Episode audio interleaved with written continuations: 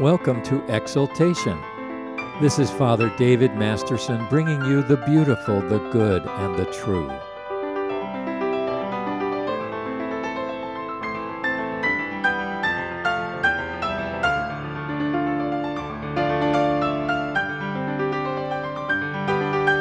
Our scripture today is Genesis chapter 2, verses 4, 15 to 17. This is the account of the heavens and the earth when they were created in the day that the Lord God made earth and heaven. Then God took man and put him into the Garden of Eden to cultivate and keep it. And the Lord God commanded the man, saying, From any tree of the garden you may eat freely, but from the tree of the knowledge of good and evil you shall not eat, for in the day that you eat from it you shall surely die.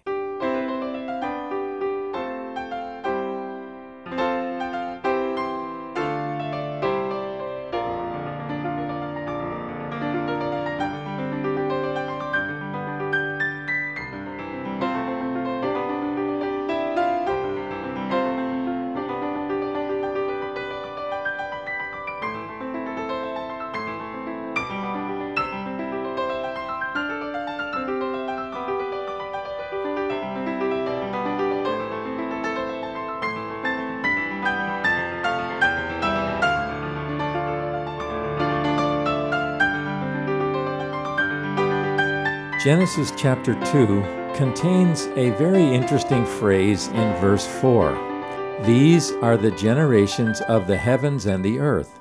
We find this phrase seven times in the first 11 chapters of Genesis, which is the opening section of the book. This is because the individual person is always subsumed in his seed, in his ancestry.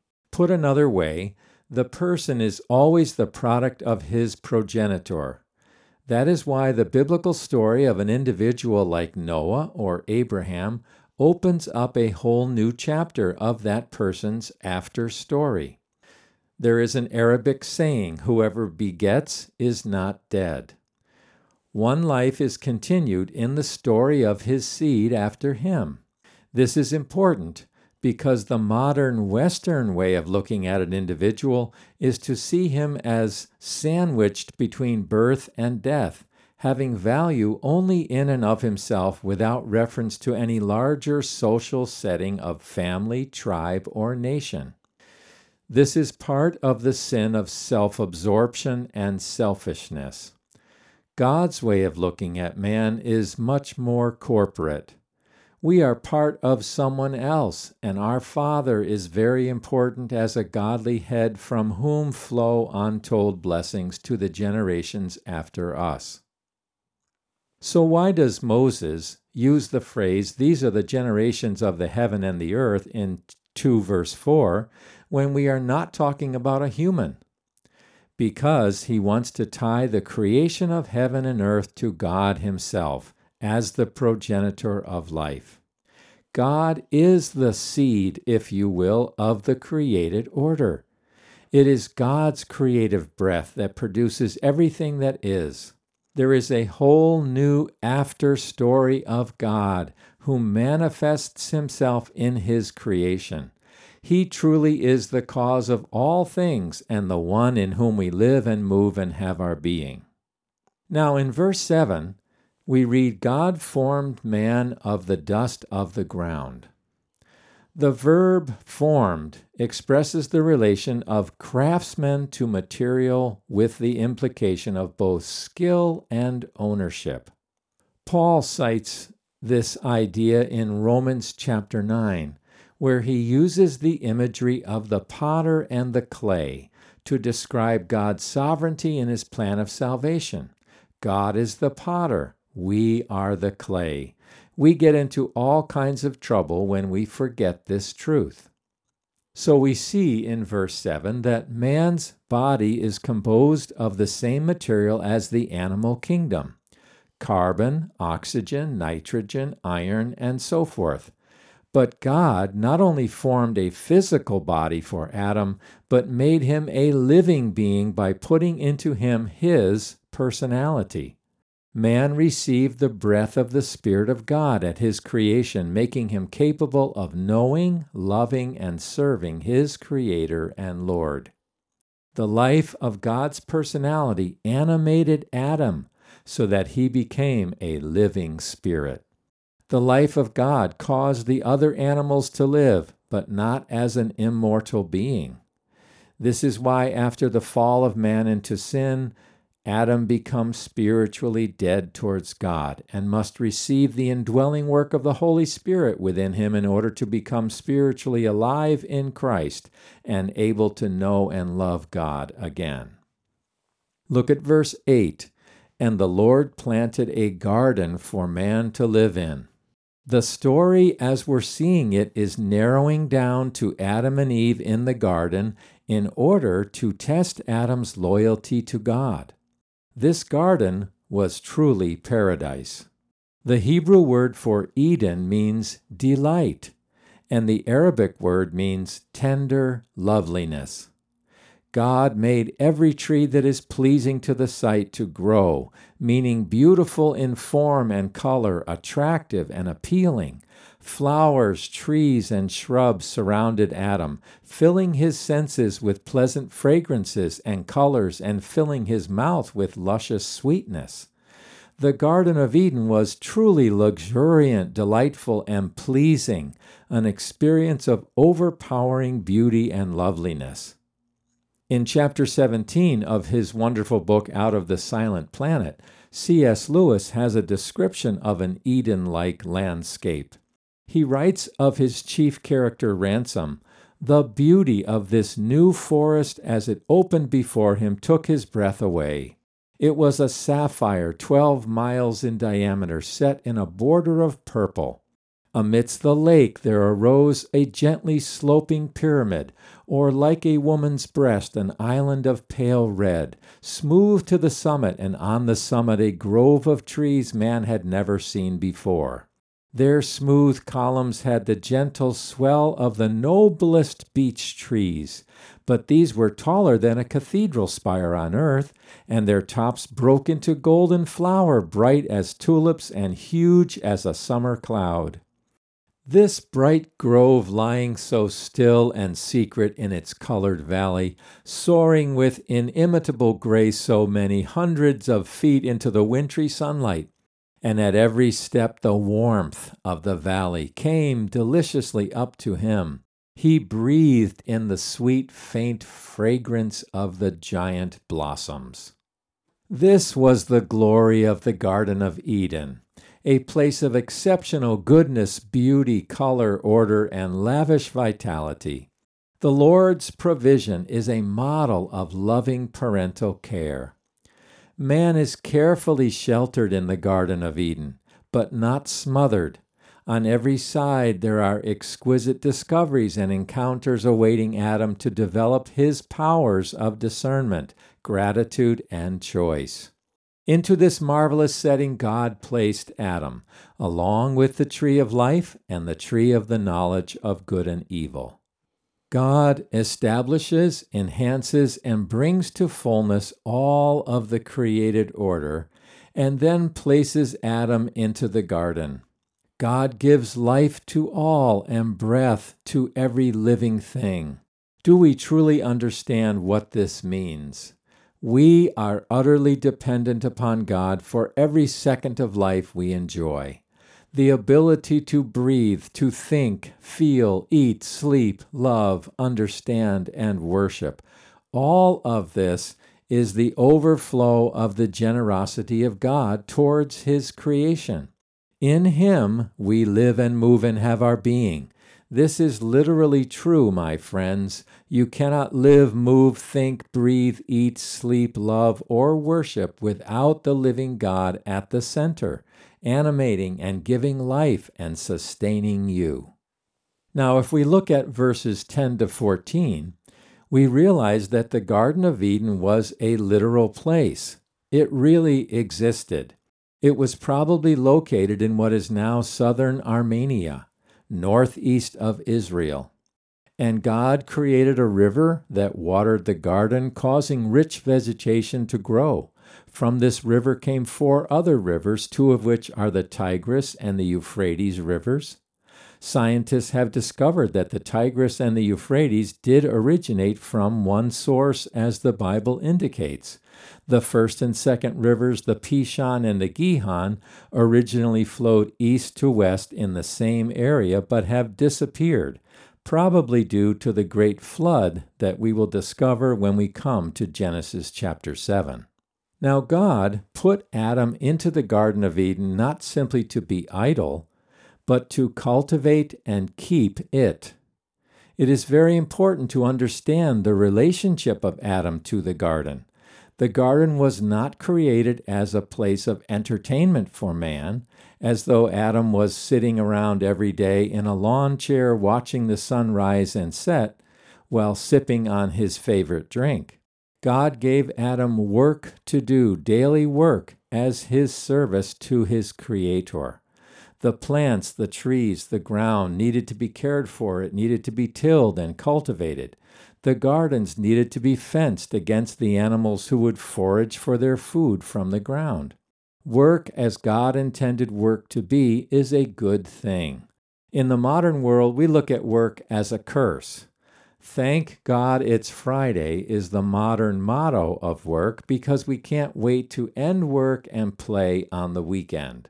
But God planned work as satisfying and fulfilling for man because work is not just a way to make money, but a calling, a vocation, whereby man may glorify God with the product of his hands.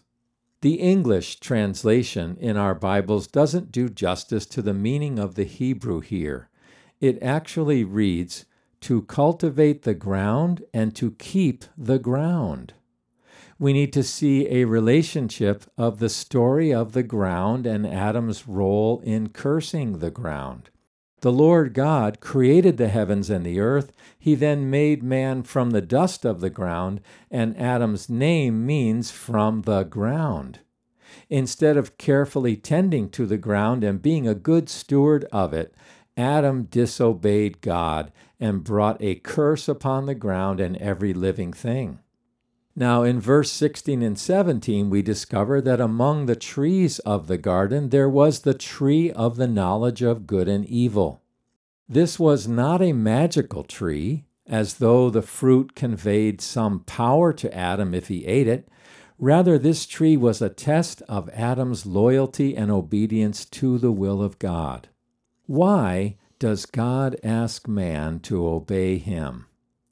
Because he wants man to flourish.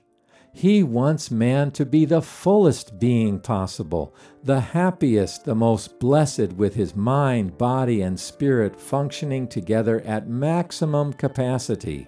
What makes man most alive, most happy, most satisfied, most blessed, and most fulfilled?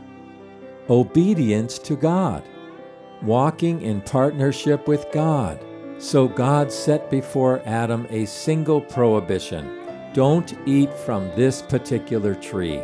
From all the thousands of other trees, plants, and fruits you may eat, but not from this one tree. This verse reveals to us the incredible cupidity of man. You will recall that cupidity means covetousness, the desire of the mind to possess what is forbidden. Here was an abundance of food, a literal feast of every meal in the most beautiful, lavish, delightful place on earth. Adam was in paradise. All that he needed was graciously provided for him, and God gave him meaningful work to do to keep him occupied. Nevertheless, the hearts of men are easily seduced and lured away from righteousness into wrongdoing.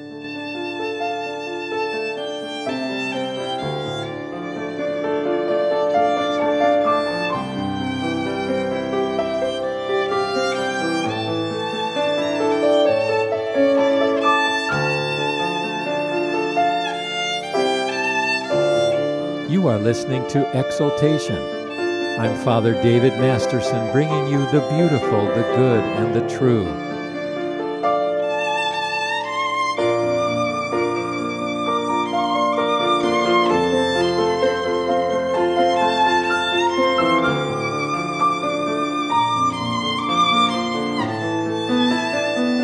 Let's continue our lesson.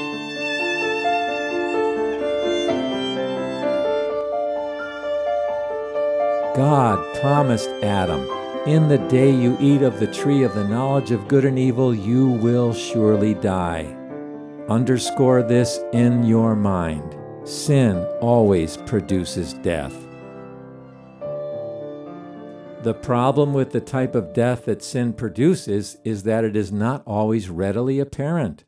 It is first and foremost invisible and spiritual, but it eventually produces deadly consequences in our physical lives.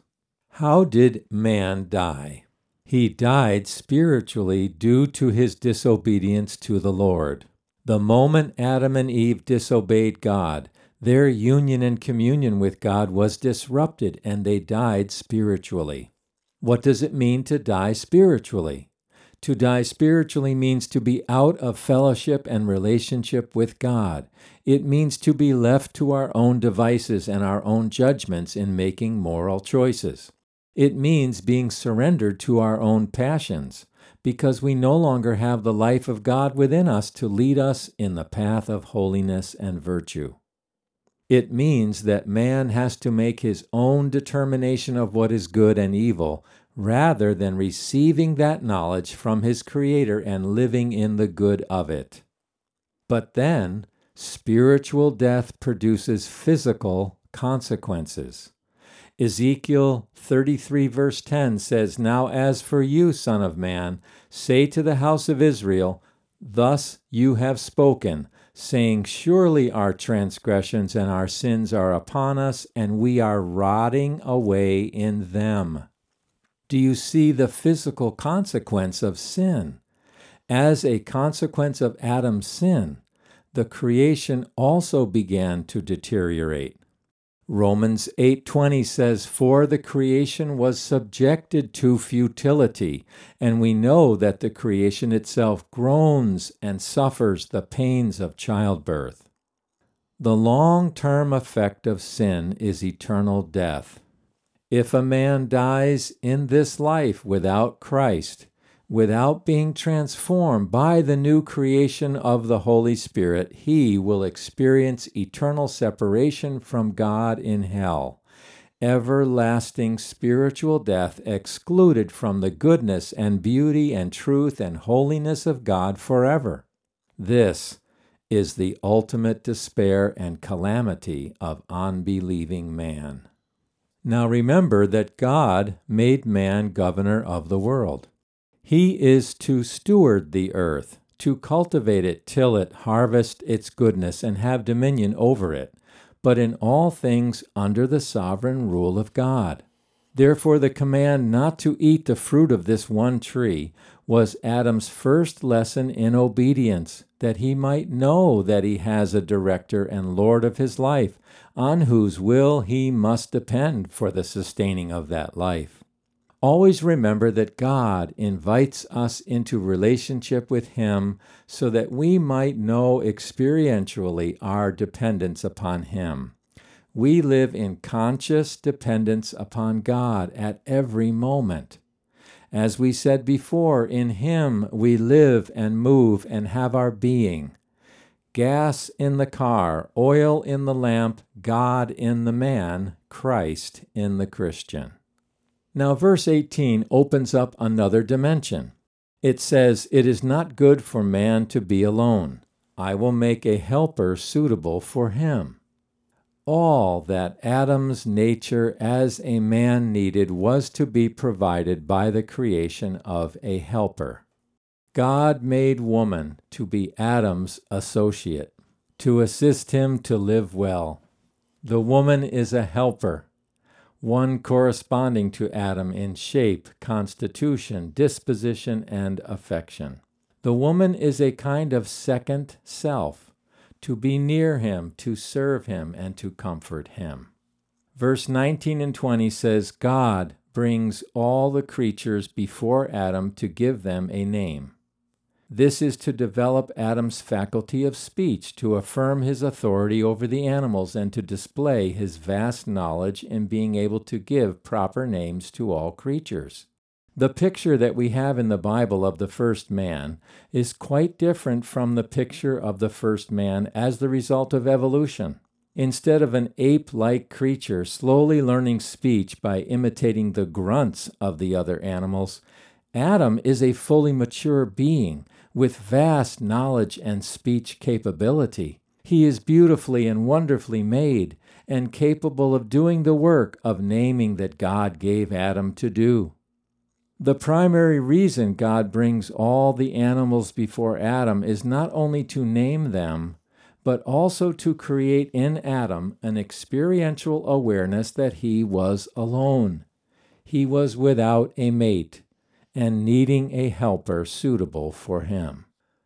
So, verse 21 says, The Lord God put Adam to sleep and took one of his ribs from his side and formed a woman.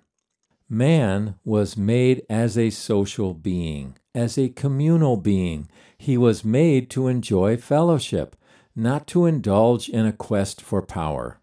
Remember Ebenezer Scrooge? He was the protagonist of Charles Dickens' wonderful little book, A Christmas Carol. He spent most of his life living alone with his piles and piles of gold coins. But then he discovered the joy of relationship with others, and he touched the lives of many in his town with his generosity. Man does not truly live unless he loves another, someone who is on his own level. So the woman is here presented as a partner and a counterpart to Adam. As one commentator writes, she was not made out of his head to surpass him, nor out of his feet to be trampled on by him, but from his side to be equal to him, near his heart, and held dear by him. Puritan writer Matthew Poole writes Eve is neither the husband's mistress to usurp authority over him, nor his slave to be abused and trampled on by him but she is to be kindly treated like a companion with respect and affection. The human pair differed from all the other animal pairs in that Eve was created from Adam. Once having created woman, God brought her to Adam to perform the first holy marriage. Verses 23 to 25 capture some very interesting qualities and characteristics of marriage as God intended it. You may want to write these down. Marriage as God designed it is something of glory and splendor and honor and beauty. First, man is prior to woman and serves as her loving head and protector. There is no notion of male domination here that comes as a perversion of marriage after the fall of man into sin. Second, man is male and female. The two sexes are truly complementary, the woman corresponding to the man as a helper perfectly suitable for him. It is Adam who names his companion Isha, which in the Hebrew word means man with a feminine termination. The woman had her source from Adam. She is woe man from Adam, truly bone of his bone and flesh of his flesh. Third, the union of a man and woman in marriage is a permanent, exclusive, God sealed bond. God Himself, like the Father of the bride, leads the woman to the man to be joined to him. Marriage is permanent and indissoluble. The man and woman cleave to each other. Therefore, there can be no divorce or polygamy. Fourth, marriage is a unity of persons, not simply a combination of bodies, interests, or affections. One flesh refers to man and woman becoming one permanent unity, entirely and inseparably united. It is an expression of intimate and continual communion and union. Fifth, marriage is to produce complete ease, lack of tension and stress, and lack of guilt or shame. There is an element of calm, of rest, of peace in a good marriage. Verse 25 says that the man and the wife were naked and were not ashamed. There was no greed or competition, no power plays, no dishonor or distrust that would create disunity. One commentator says man and woman were naked, but yet they were not naked. Their bodies were the clothing of their internal glory, and their internal glory was the clothing of their nakedness. There was a holy purity and innocence and beauty about Adam and Eve. Another commentator says, Never had a bridal pair been so beautifully and radiantly apparelled. The unclothed bodies of our first parents were swathed in transfiguring light, in their case, the outshining of their holy souls, which as yet were the undimmed and unmarred image of their Maker, capable of receiving and reflecting His glory. Sadly, the beauty of holiness, innocence, and purity have departed from the souls of men. So now must a Christian couple put on the Lord Jesus Christ and fill their home with the light of His love. The union of a Christian man and woman is an expression of man's person as God created him male and female. When male and female are united, man is complete as God originally created him to be. Now stay tuned to this station next week, for we will look deeply into Genesis chapter 3 to discover God's wonderful truth for man in those pages. May the Lord richly bless you. For of him, and to him, and through him are all things. To him be the glory both now and forevermore. Amen.